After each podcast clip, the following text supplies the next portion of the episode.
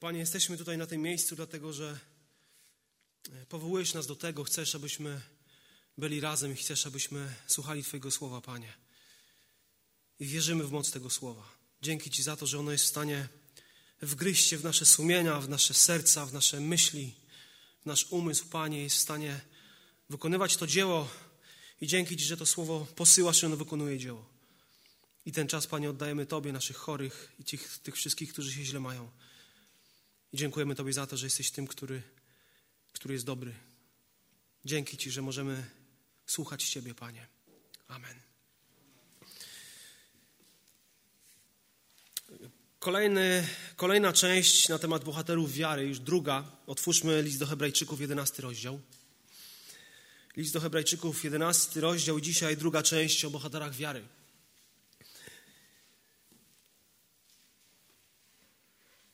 Wiara jest niezbędna w życiu każdego chrześcijanina. Bez niej nie możesz podobać się Bogu. I można powiedzieć, że ona działa, ona działa w życiu tych, którzy chcą słuchać Boga, którzy chcą słuchać Bożego Słowa, chcą się podporządkować woli Bożej. I wiara jest dla wszystkich wierzących. Nie jest to jakiś, wiecie, jakiś luksus dla nielicznego grona, a to jest coś, co musi być widoczne każdego dnia w Twojej i w mojej codzienności. I ten list do Hebrajczyków, 11 rozdział, tam powtarza się ta fraza przez wiarę, przez wiarę, przez wiarę. I do tej pory mówiłem o, różnych bohaterach wiary, o pewnych obliczach wiary. Mówiłem o Ablu, który miał tą uwielbiającą wiarę. Tak, wspominaliśmy, mówiliśmy o Henochu, który chodził z Bogiem, to była ta wiara chodząca. Był wspomniany Noe, ten, który miał wiarę zwiastującą i działającą, budował arkę. Wspomnieliśmy o Abrahamie i Sarze, którzy mieli niezwykłą, niezwykle cierpliwą wiarę, oczekując 10 lat na potomka. I wiemy, że Abraham, Abraham wyszedł nie wiedział, dokąd idzie. Nie wiedział, jak zostanie spełniona Boża obietnica. Nie wiedział, kiedy tak naprawdę to się stanie, a jednak chodził z Bogiem i wierzył Bogu. Nie wiedział, dlaczego pewne rzeczy się działy, dlaczego ma złożyć swojego syna w ofierze. On tego nie wiedział, ale był posłuszny Bogu. Wspominaliśmy też o rodzicach Mojżesza, którzy mieli wiarę, która się nie bała rozkazu króla tamte, tamtego czasu.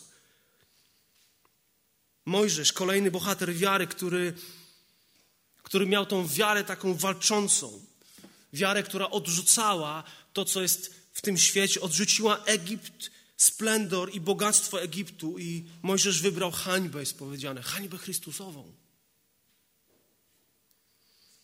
Był wpatrzony w nagrodę. Wspomnieliśmy też o Jozułem i Rahab. O tym, że również są wspomnieni jako ludzie wiary, bo przez wiarę dokonali czegoś. I teraz przechodzimy dalej do do 11 rozdziału. I tak naprawdę teraz kolejnych kilka wersetów to jest dopowiedzenie tego poprzedniego, do tego poprzedniego kazania. 32 werset. Czytamy tak. I cóż jeszcze, cóż powiem jeszcze, jeszcze? Zabrakłoby mi przecież czasu, gdybym miał opowiadać o Gedeonie, Baraku, Samsonie, Jeftem, Dawidzie i Samuelu i o prorokach którzy przez wiarę pobili, podbili królestwa, zaprowadzili sprawiedliwość, otrzymali obietnicę, zamknęli paszcze lwom, zgasili moc ognia, uniknęli ostrza miecza, podźwignęli się z niemocy, stali się mężni na wojnie, zmusili do ucieczki obce wojska. Kobiety otrzymały z powrotem swoich zmarłych przez skrzeszenie. Inni zaś zostali zamęczeni na śmierć, nie przyjąwszy uwolnienia, aby dostąpić lepszego zmartwychwstania. Drudzy zaś doznali szyderstw i biczowania, a nadto więzów i więzienia. Byli kamienowani, paleni, przeżynani piłą, zabijani mieczem, błąkali się w owszych i kozich skórach, wyzuci ze wszystkiego, uciskani, poniewierani. Ci, których świat nie był godny, tułali się po pustyniach i górach, po jaskiniach i rozpadlinach ziemi. A wszyscy ci, choć dla swej wiary zdobyli chlubne świadectwo, nie otrzymali tego, co głosiła obietnica. Ponieważ Bóg Przewidział ze względu na nas coś lepszego, mianowicie, aby oni nie osiągnęli celu bez nas. Autor tego listu jakby zadaje pewne retoryczne pytanie. Chce swoim czytelnikom jakby uzmysłowić. Mówi, cóż jeszcze mam powiedzieć? Czy to jeszcze nie wystarcza wam? Czy nie jesteście zachęceni do tego, aby ufać Bogu? Co jeszcze mam więcej powiedzieć? Przecież zabraknie mi czasu, gdybym miał wszystko, wszystkich wymieniać. Ile jeszcze muszę Wam udowodnić? Ile przykładów, abyście zrozumieli ważność wiary? Wspominał Gedeonie. Pochodził z najmniejszego plemienia, z najmniejszej rodziny. Wiecie, że na początku się bał. Historia w Księdze Sędziów 6 i 7. 32 tysiące armii Amonitów i on ma walczyć z tymi ludźmi. I Pan Bóg uszczupla jego armię i nagle zostaje 300. On jest przerażony. On się boi, ale Pan Bóg uczy go wiary, podnosi jego wiarę i zaufanie do samego siebie. Mówi mu: Uwierz mi. Chcę, żebyś mi uwierzył, że tą trzysetką pokonasz tą armię, bo ja będę z tobą. Czasami myślimy, że może fajnie jest jakiś taki wielki show, jakieś wielkie działanie, coś się dzieje, ale wiecie co, większość Bożego dzieła wykonują pojedynczy ludzie. Małe zbory. Ludzie, którzy wiernie są przy swoim Bogu i służą. Ufają Jemu. Gedeon był przestraszonym rolnikiem, ale zwyciężył. Kolejna osoba, Barak, który też natchniony przez Pana Boga gromadzi razem z prorokinią Deborą tysiące młodych ludzi do walki. Muszą zmierzyć się z Kananejczykami, którzy mają 900 wozów wojennych. I ta ich armia, tego baraka, śmieszną się wydaje. Jeden z komentatorów, William Barclay, powiedział, powiedział takie słowa. To tak, jakby grupa wieśniaków zaatakowała dywizję pancerną. A jednak ci wieśniacy pokonali. Samson, kolejna osoba, siłacz, który musi walczyć z Filistynami. Piękna historia, bardzo lubię tę historię, która pokazuje tak wiele prawd. Ta historia jest znana i na szkółkach opowiadana. Ten człowiek nie prowadził się zbyt dobrze. Ale jednak, pod koniec swojego życia, kiedy pokutował, dokonał największego zwycięstwa zwycięstwa dla Izraela. Jeftę, nieślubne dziecko, wygnany przez swoich braci. Nie będziesz jako nieślubny dzieciak z nami tutaj mieszkał i poszedł iść na banicję, na wygnanie. A jednak był tym, który zachęcił wojsko i pokonał Amonitów. To jest ten człowiek, który powiedział: Panie, cokolwiek wyjdzie z mojego domu, to ja to złożę w ofiarze. I wyszła jego córka. Wiemy, że to było zabronione w Izraelu i z pewnością nie złożył jej na ofiarę. Ale ta dziewczyna już nigdy nie wyszła za mąż. Taki, taki był ślub. Wspominany jest Dawid, niezwykły król, pasterz, poeta, wojownik. Wspomniany jest Samuel, ostatni sędzia Izraela, który cały czas ma do czynienia z ludźmi, którzy są bojaźliwi, z ludźmi, którzy są niezdecydowani, z ludźmi, którzy się buntują, a ten prorok, ten sędzia zawsze stoi w obronie Bożego Słowa i reprezentuje Boga. I autor tego listu mówi też o całej masie proroków, którzy byli samotni, ale byli wierni Bogu. Którzy często sami stali w obliczu całego królestwa, które się staczało. I samotnie podejmowali ryzyko, ryzyko z Bogiem. Podejmowali przeróżne wyzwania. To była mniejszość. To byli ludzie mniejszości, Bożej mniejszości.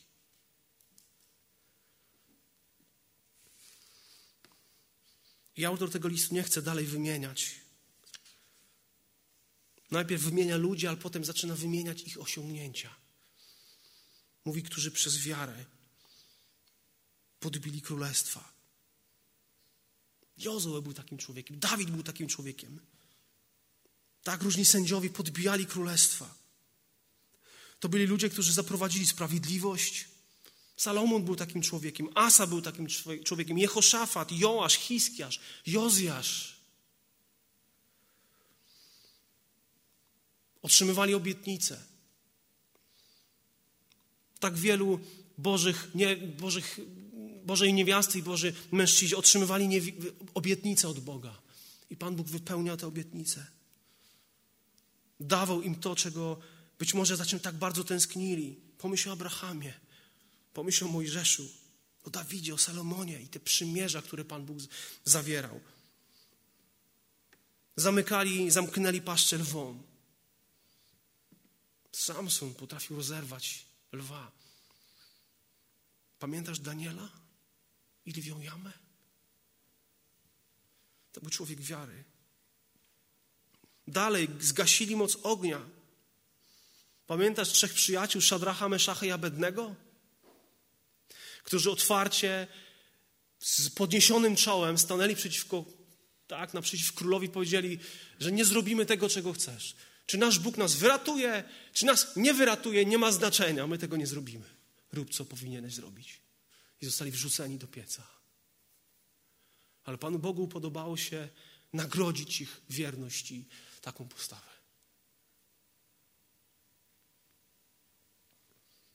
Uniknęli ostrza miecza. Pomyśl o Dawidzie, który tak często unikał włóczni Saula, unikał jego miecza.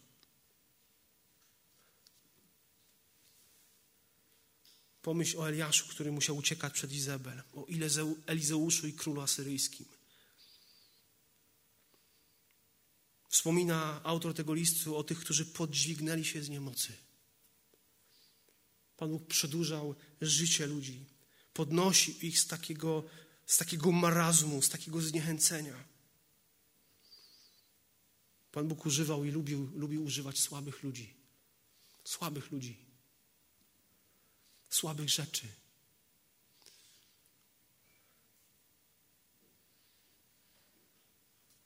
Czytamy o uzdrowieniu Ezechiasza. Czytamy o, o tych też, którzy stali się mężni na wojnie. Autor tego listu może mieć na myśli te, te czasy okresu machabejskiego, kiedy działy się straszne rzeczy, ale z drugiej strony było zwycięstwo. Była odpowiednia postawa przed Bogiem, ludzi, którzy bronili prawa, bronili swojego Boga. Mówi o tych, którzy zmusieli do ucieczki obce wojska. Tak było za czasów Machabeuszy. Mówi o kobietach, które otrzymały z powrotem swoich zmarłych. Pan Bóg w niezwykły sposób działa. I to jest jedne, jedne oblicze wiary. Można powiedzieć takie pozytywne. I myślę, że każdy chciałby mieć udział w tym, aby doświadczyć wskrzeszenia, aby być mężnym na wojnie, aby pokonać armię, aby zaprowadzić sprawiedliwość, pobić królestwa, być cierpliwym. Chcemy, chcemy takiego, takiej wiary, prawda? Ale dzięki Bogu, że jest 35 werset. Druga część tego wersetu, bo to jest mowa o trochę innym obliczu wiary. I od tego miejsca sobie, sobie pomyślałem, jak mogę nazwać ten, ten fragment. Jak nazwać tych bohaterów wiary? I tak, sobie pomyślałem, że to są bohaterzy wiary, których nikt nie chce naśladować.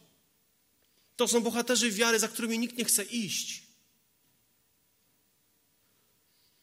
Jest ta inna grupa. Jak to dobrze, że autor tego listu mówi o, tej, o tych drugich, innych. To jest ta grupa, którą Pan Bóg ceni tak samo jak tą pierwszą grupę tych bohaterów i mężów wiary.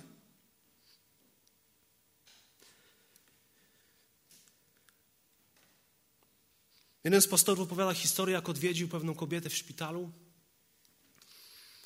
Mówi tak, podczas wizyty w szpitalu znalazłem pacjentkę leżącą na szpitalnym łożu i płaczącą. O co chodzi? zapytałem.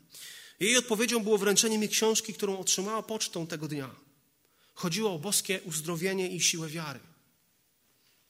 Jakaś anonimowa osoba napisała na ulotce: Przeczytaj tę książkę, da ci wiarę, że zostaniesz uzdrowiona. Tak się złożyło, że ta pacjentka była oddaną chrześcijanką, która ufała Bogu nawet pośrodku cierpienia. Ale jej anonimowy korespondent uważał, że wszyscy ludzie, wszyscy ludzie wierzący powinni zostać cudownie ocaleni. A autor tego listu mówi, że to nie jest prawdą. Nie wszyscy będą cudownie ucaleni. Nie wszyscy będą cudownie uzdrowieni. Nie wszyscy będą uwolnieni od różnych trudnych sytuacji, okoliczności, strasznych ludzi.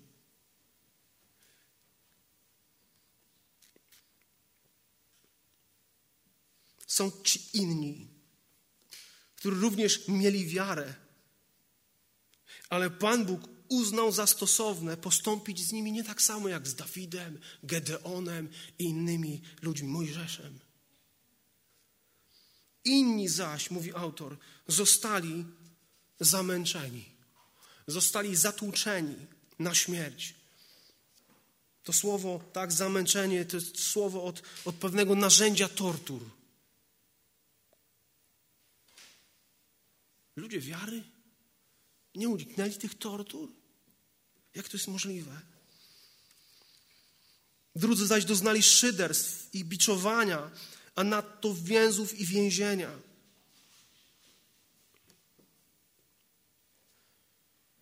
Od razu, kiedy czytam na temat szyderstw, biczowania i więzienia, przypomina mi się Józef. Boże Słowo mówi o Michałaszu, Elizeuszu, Hananim, Jeremiaszu. Dalej byli kamienowani, paleni, przeżynani piłą, zabijani mieczem, błukali się w oczych i kozich skórach, wyzuci ze wszystkiego, pozbawieni wszystkiego, uciskani, trapieni, krzywdzeni. Byli kamienowani ludzie wiary. Boże Słowo mówi o tym, że Zachariasz, syn Jehojady, był ukamienowany.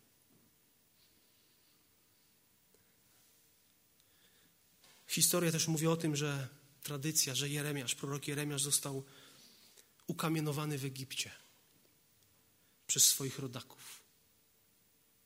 W Nowym Testamencie przeczytasz o Szczepanie. Niektórzy byli przeżynani piłą. Ludzie wiary, chodzący z Bogiem. Tradycja podaje, że w taki sposób zginął prorok Izajasz kiedy bezbożny król Manases w taki sposób pozbawił go życia. Byli zabijani mieczem. Tak zginął prorok Uriasz. W tym czasie też, w czasie machabejskim, bardzo wielu ludzi ginęło. Jedni uciekli od miecza, a drugi, drudzy ginęli od miecza. A to nie jest tak, że jak masz wiarę, to uciekasz od miecza zawsze? Że zawsze wszystko się układa? Ktoś zapytał C.S. Louisa, dlaczego sprawiedliwi cierpią? A on odpowiedział, a dlaczego nie? Dlaczego nie? Tylko oni mogą to znieść. George Miller, ojciec sierot, słynny ojciec sierot, powiedział takie słowa: próby, przeszkody, trudności, a czasem porażki są pokarmem wiary. J.B. Stone. Prawdziwa wiara wzrasta zawsze dzięki przeciwnościom, podczas gdy fałszywa ufność doznaje z powodu nich szkody i zniechęca się. Wiara. Zaufanie do, do, do Boga.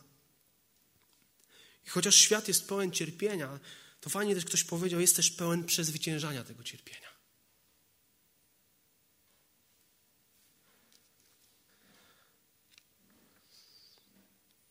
Okres machabejski jest okresem strasznego prześladowania Żydów.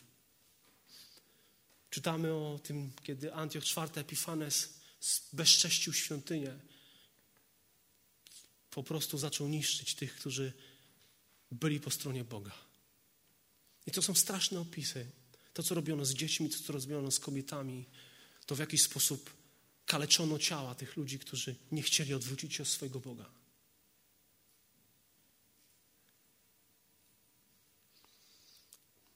Żydzi musieli tułać się po pustyniach, gdzieś w jaskiniach, obchodzili swoje święta w jakichś rozpadlinach, szczelinach skalnych.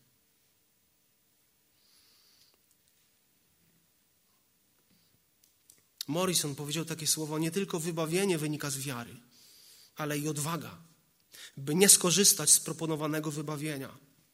Są takie chwile, kiedy wiara przejawia się w przyjmowaniu. Są jednak i takie, kiedy jej świadectwem jest odmowa. Dąży ona do niektórych rodzajów wybawienia, inne odrzuca. Ci torturowani, nie przyjmując wybawienia, stanowią to znak i pieczęć ich wierności. W niektórych godzinach naszego życia najsilniejszym dowodem wiary jest odrzucenie wolności.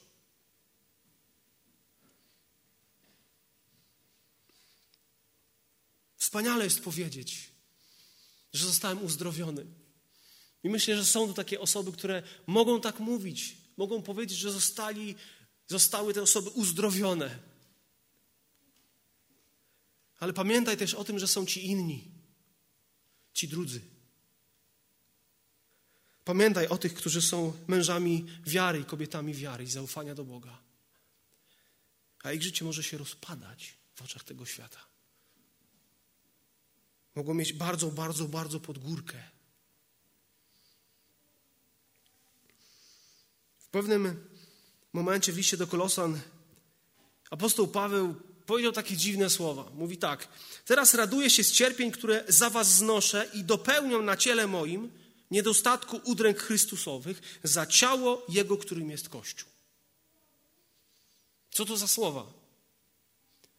Przecież doskonale wiemy, że apostoł Paweł nie był w stanie, nie mógł dodać niczego do ofiary Chrystusa, prawda? Bo to jest herezja. Ta ofiara Jezusa była w stu procentach tak wykonana i niczego nie trzeba było dodawać. I nikt z nas nie dodaje do ofiary krzyża, ale płacimy za podążanie za Jezusem. I Paweł płacił taką cenę. Płacił cenę za stawanie w prawdzie, za głoszenie Ewangelii. I taką cenę każdy z nas musi być gotowy zapłacić. Ze względu na Chrystusa, ze względu na Twojego Pana i Zbawiciela. Pan Bóg podnosi niektórych złoża cierpienia i choroby, ale innych na tym łożu zostawia.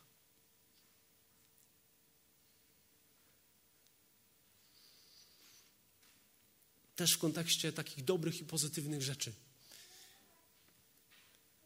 Nawet największe zwycięstwo z Panem Bogiem. Pamiętaj o tym. Nawet największe zwycięstwo z Panem Bogiem może przyczynić się do Twojej pychy.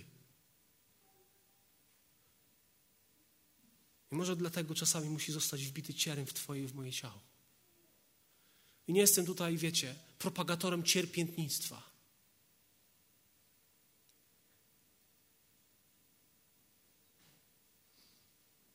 Ale zaczynam zastanawiać się, jaką jakość ma dzisiejsze chrześcijaństwo.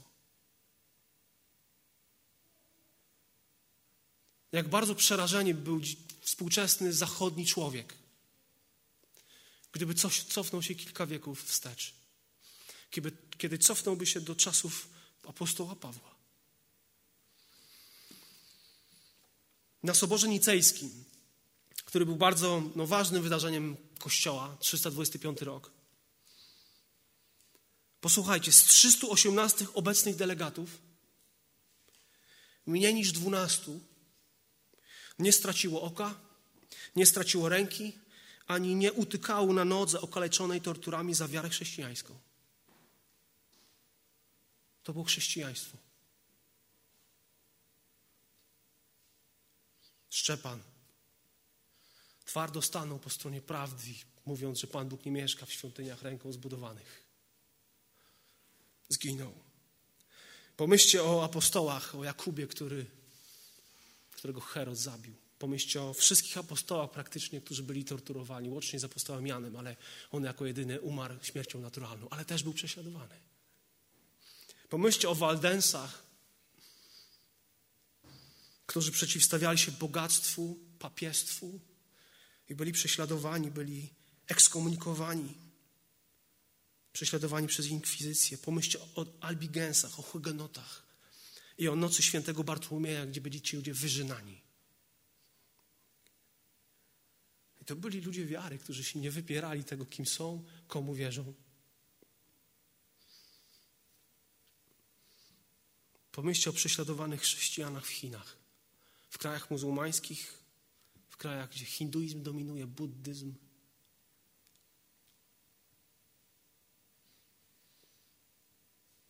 Billy Graham powiedział, że cierpienie uczy nas cierpliwości. Słowa te zostały znalezione na ścianie celi więziennej. Oto one. Wierzę w miłość nawet wtedy, gdy jej nie czuję. Wierzę w Boga nawet wtedy, gdy milczy. I tych wszystkich ludzi, jak autor tego listu nazywa? To byli ci, których świat nie był godny. To byli ci, których świat nie był godny. Choć dla swej wiary zdobyli chlubne świadectwo, to skończyli jak skończyli. Ale wiecie co? My chcemy być lubiani przez ten świat, no nie? My chcemy być godni tego świata. My chcemy być poważani w tym świecie. A apostoł, e, autor tego listu mówi, że to byli ludzie, którzy, których świat nie był godzien. To byli ludzie, którzy szukali czegoś innego niż to, co mogli znaleźć tutaj na świecie, czego mogli dotknąć, posmakować.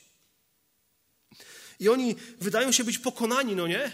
No tak skończyć, tak, tak działać, tak funkcjonować. Takie porażki, ale to są pozorne porażki. To nie jest rzeczywistość. To nie jest to prawdziwe, prawdziwa porażka. To są zwycięzcy. Ci, którzy byli torturowani, nie odmówili uwolnienia. Byli w stanie cierpieć, bo wiedzieli, że jest lepszy świat, jest inne bogactwo, jest inne zdrowie, jest inna rzeczywistość, jest ich Bóg, który przygotowuje dla nich miejsce. Jaka różnica między tym, jak patrzy świat na tych ludzi, i może nawet część kościoła, i jak patrzy na nich Bóg. Oni zdobyli chlubne świadectwo, że to byli ludzie, którzy chodzili z Bogiem, którzy ufali Bogu. Świat nie był ich wart, nie był ich godzien. Mimo takiej wartości, wielkiej wartości w Bogu, Bóg ich nie uratował.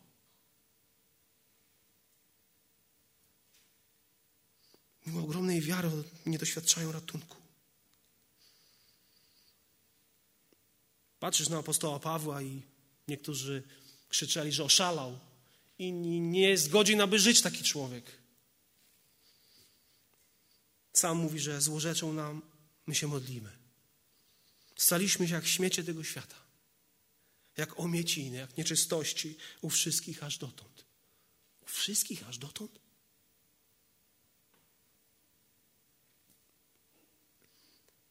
Świat decyduje, już dawno zdecydował, że świętość, sprawiedliwość,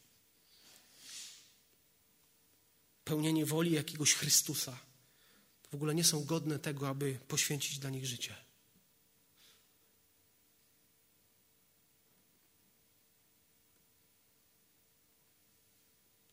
Pan Bóg zabiera z tego świata takich ludzi, którzy mu ufają.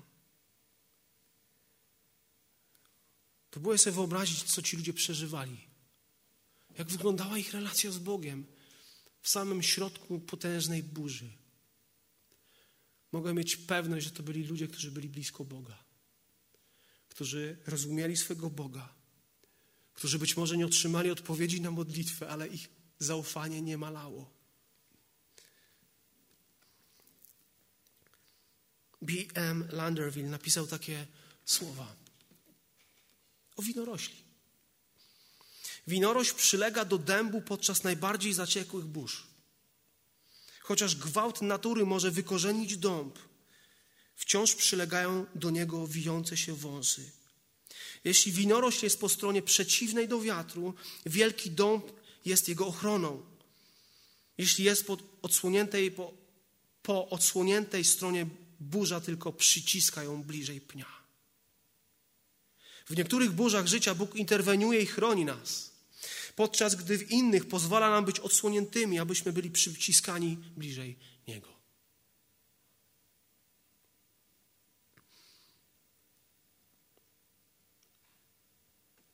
A wszyscy ci, choć dla swej wiary zdobyli chlubne świadectwo, nie otrzymali tego, co głosiła obietnica, ponieważ Bóg przewidział ze względu na nas coś lepszego, mianowicie, aby oni nie osiągnęli celu bez nas. Dla świętych Starego i świętych Nowego Testamentu Pan Bóg ma jeden cel.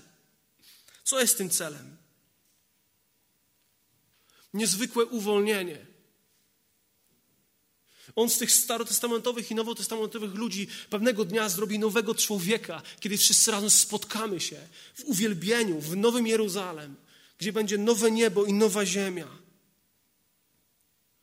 Święci Starego Testamentu wyczekiwali Mesjasza i nie doczekali się tego Mesjasza, ale swoją wiarą go chwytali. My, jako święci Nowego Testamentu, opieramy się na tym niezwykłym dziele Mesjasza i czekamy na to, co będzie wkrótce, na to, że on wkrótce przyjdzie.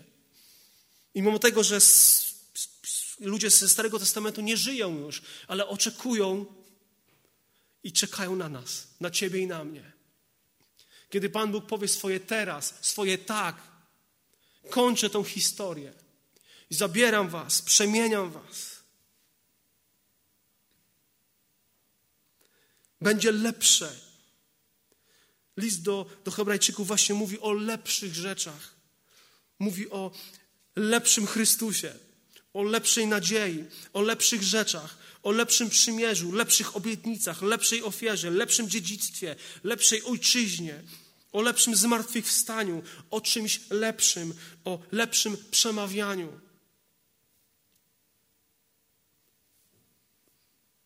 Te lepsze rzeczy, które czekają na Ciebie i, i na mnie, są wypełnieniem i rzeczywistością rzeczy czy osób, tak ze Starego Testamentu, które były tylko pewnymi typami, obrazami, cieniami prawdziwej rzeczywistości. Nie rozumiemy tak wielu rzeczy. Ale wiemy na pewno, że, że ci święci Starego Testamentu oczekują na nas. Dalej jest mowa, że to jest ten obłok świadków potężny, który dopinguje nas. Jakbyśmy byli tymi, którzy będą chodzić z Bogiem.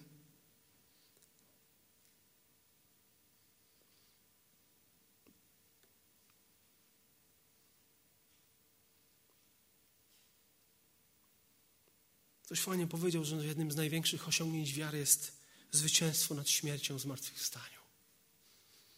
Nawet kiedy Twoje ciało zginie, to powstaniesz do życia w zupełnie nowej rzeczywistości. I tą rzeczywistość sam Bóg dla Ciebie przygotuje. Wiara spogląda w przyszłość, bo tam znajduje największą nagrodę.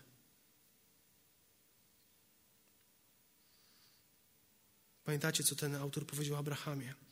Oczekiwał, oczekiwał bowiem miasta, mającego mocne fundamenty, którego budowniczym i twórcą jest Bóg. Wszyscy oni pomierali w wierze, nie otrzymawszy tego, co głosił obietnicę, lecz ujrzeli i przywitali je z daleka. Wyznali też, że są gośćmi, pielgrzymami na ziemi, lecz oni zdążają do lepszej, to jest do niebiańskiej. Dlatego Bóg nie wstydzi się być nazwany ich Bogiem, gdyż przygotował dla nich miasto. Czy będziesz miał udział w tym mieście? Czy wybierasz się w podróż i przygotowujesz? Myślę, że powinniśmy dziękować Bogu za tych świętych Starego Testamentu, którzy ufali. Bóg tak cudownie zaplanował wszystko, aby pełnia Jego chwały została objawiona w odpowiednim czasie i swoim zasięgiem ogarnęła i nas, i ich. Abyśmy wspólnie, abyśmy wspólnie razem mogli się cieszyć. Ale pomyśl, za jaką cenę to wszystko się stało. Za cenę świętej krwi. Słynny kaznodzieja Dwight Moody opowiedział historię o pewnej chrześcijance, która która była zawsze pogodna, była zawsze wesoła, była zawsze optymistyczna, mimo tego, że była zamknięta w swoim domu z powodu choroby. Mieszkała w mieszkaniu na poddaszu, na piątym piętrze, bardzo starego, zaniedbanego budynku. Jej przyjaciółka postanowiła ją odwiedzić i wzięła ze sobą kobietę z wyższych sfer, bardzo bogatą. Ponieważ nie było windy, to musiały wdrapywać się na górę te obie panie. Rozpoczęły spinaczkę i kiedy dotarły na drugie piętro, to taka zamożna kobieta skomentowała, mówi, co za ciemne i co za brudne miejsce. Jej przyjaciółka powiedziała, wyżej jest lepiej. No i tak ja, idą dalej i nagle na trzecim pierwsze jeszcze gorzej. I ta jej koleżanka mówi, wyżej jest lepiej. No i w końcu dotarły do tego mieszkania, gdzie ta, ta kobieta leżała i e, Dwight Moody mówi o tym, że tam na łóżku była Boża Święta. Uśmiech na jej twarzy promieniował radością, która widać było, że wypełnia całe jej serce. Chociaż ten pokoik był, był czysty, schludny, na parapecie były kwiaty, to ta bogata kobieta nie była w stanie jakby zaznajomić się z tym surowym otoczeniem, w którym mieszkała ta kobieta. I w końcu wyrzuciła z siebie. Musi być ci bardzo trudno być tutaj w takim stanie. I bez chwili zawahania ta chora odpowiedziała: Wyżej jest lepiej. Nie patrzyła na doczesne rzeczy. Ze spojrzeniem tak wiary utkwionym w wieczność, tam odnalazła sekret spełnienia. Wyżej jest lepiej. I wiecie co, bohaterowie wiary, bohaterzy wiary są wśród nas.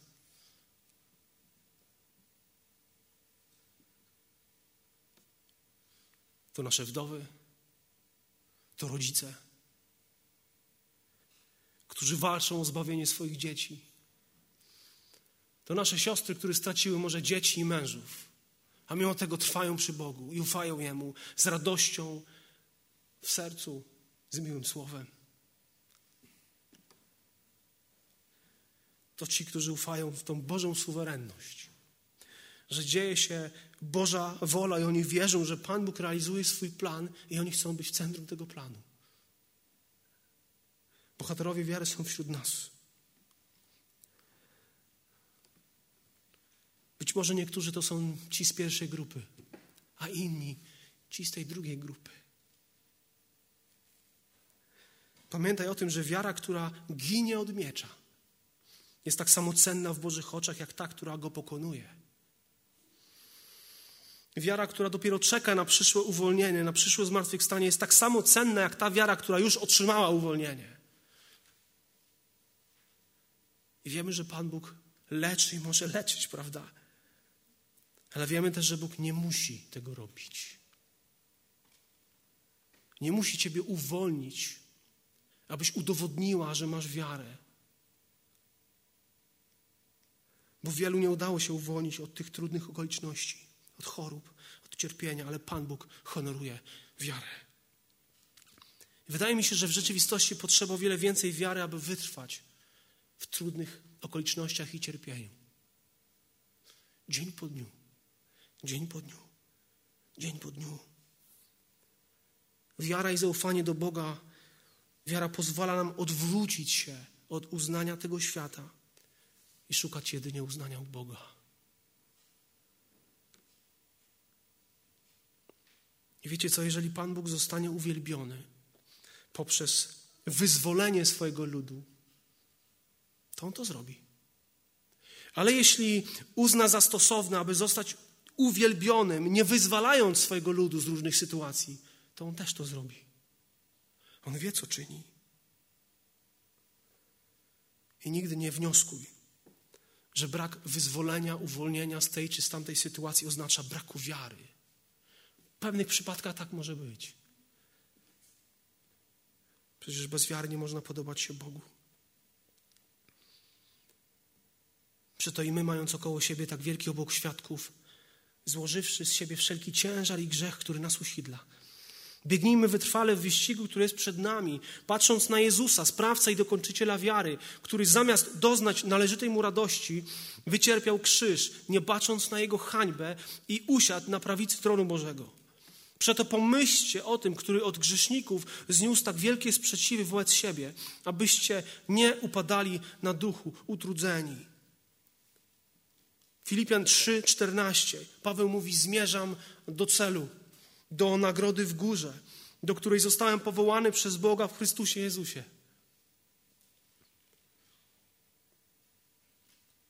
I Tymoteusza 2,13, jeżeli my nie dochowujemy wiary. Czasami się chwiejemy. On pozostaje wierny.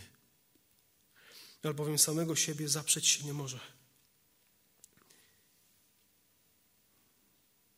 Zastanawiam się, jakim kościołem chce być Kościół na Zagórnej. Jakim kościołem jesteśmy?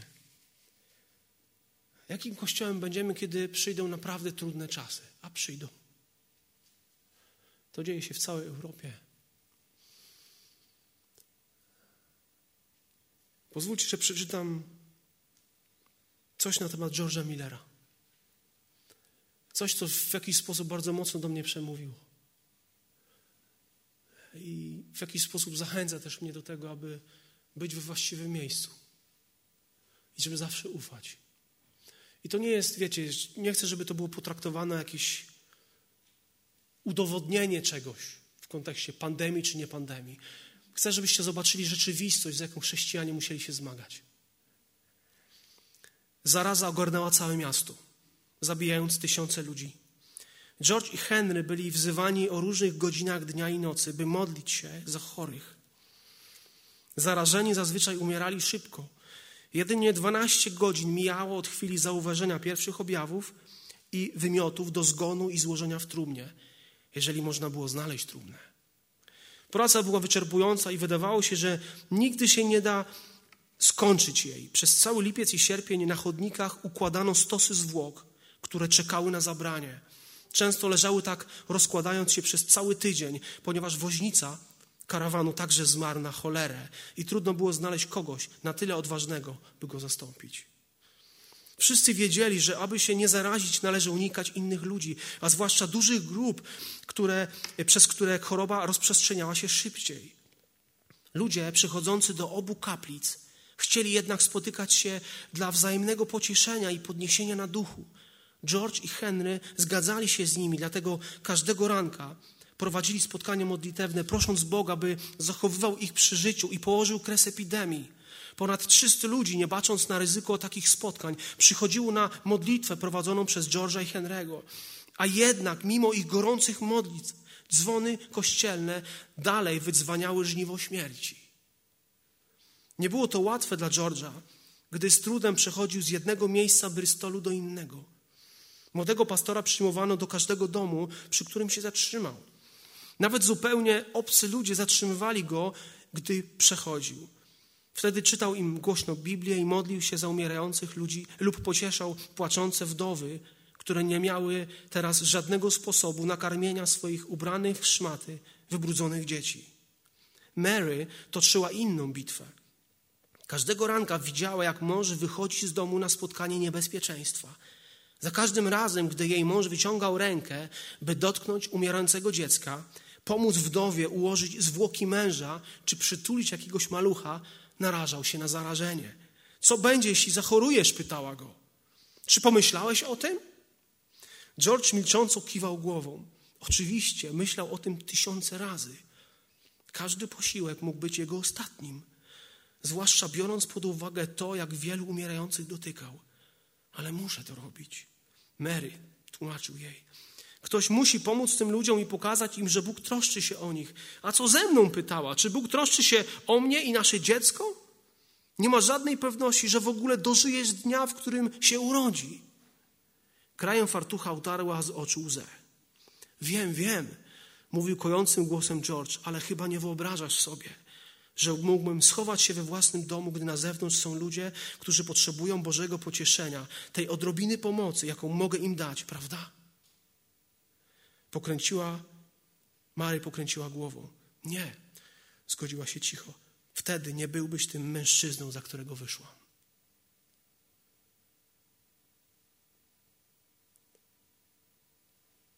Nadchodzą trudne czasy.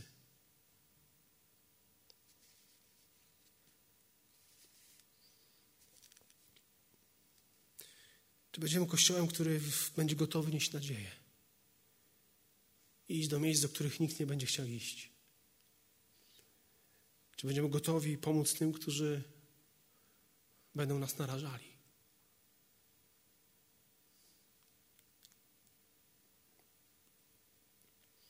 Bohaterowie wiary są wśród nas.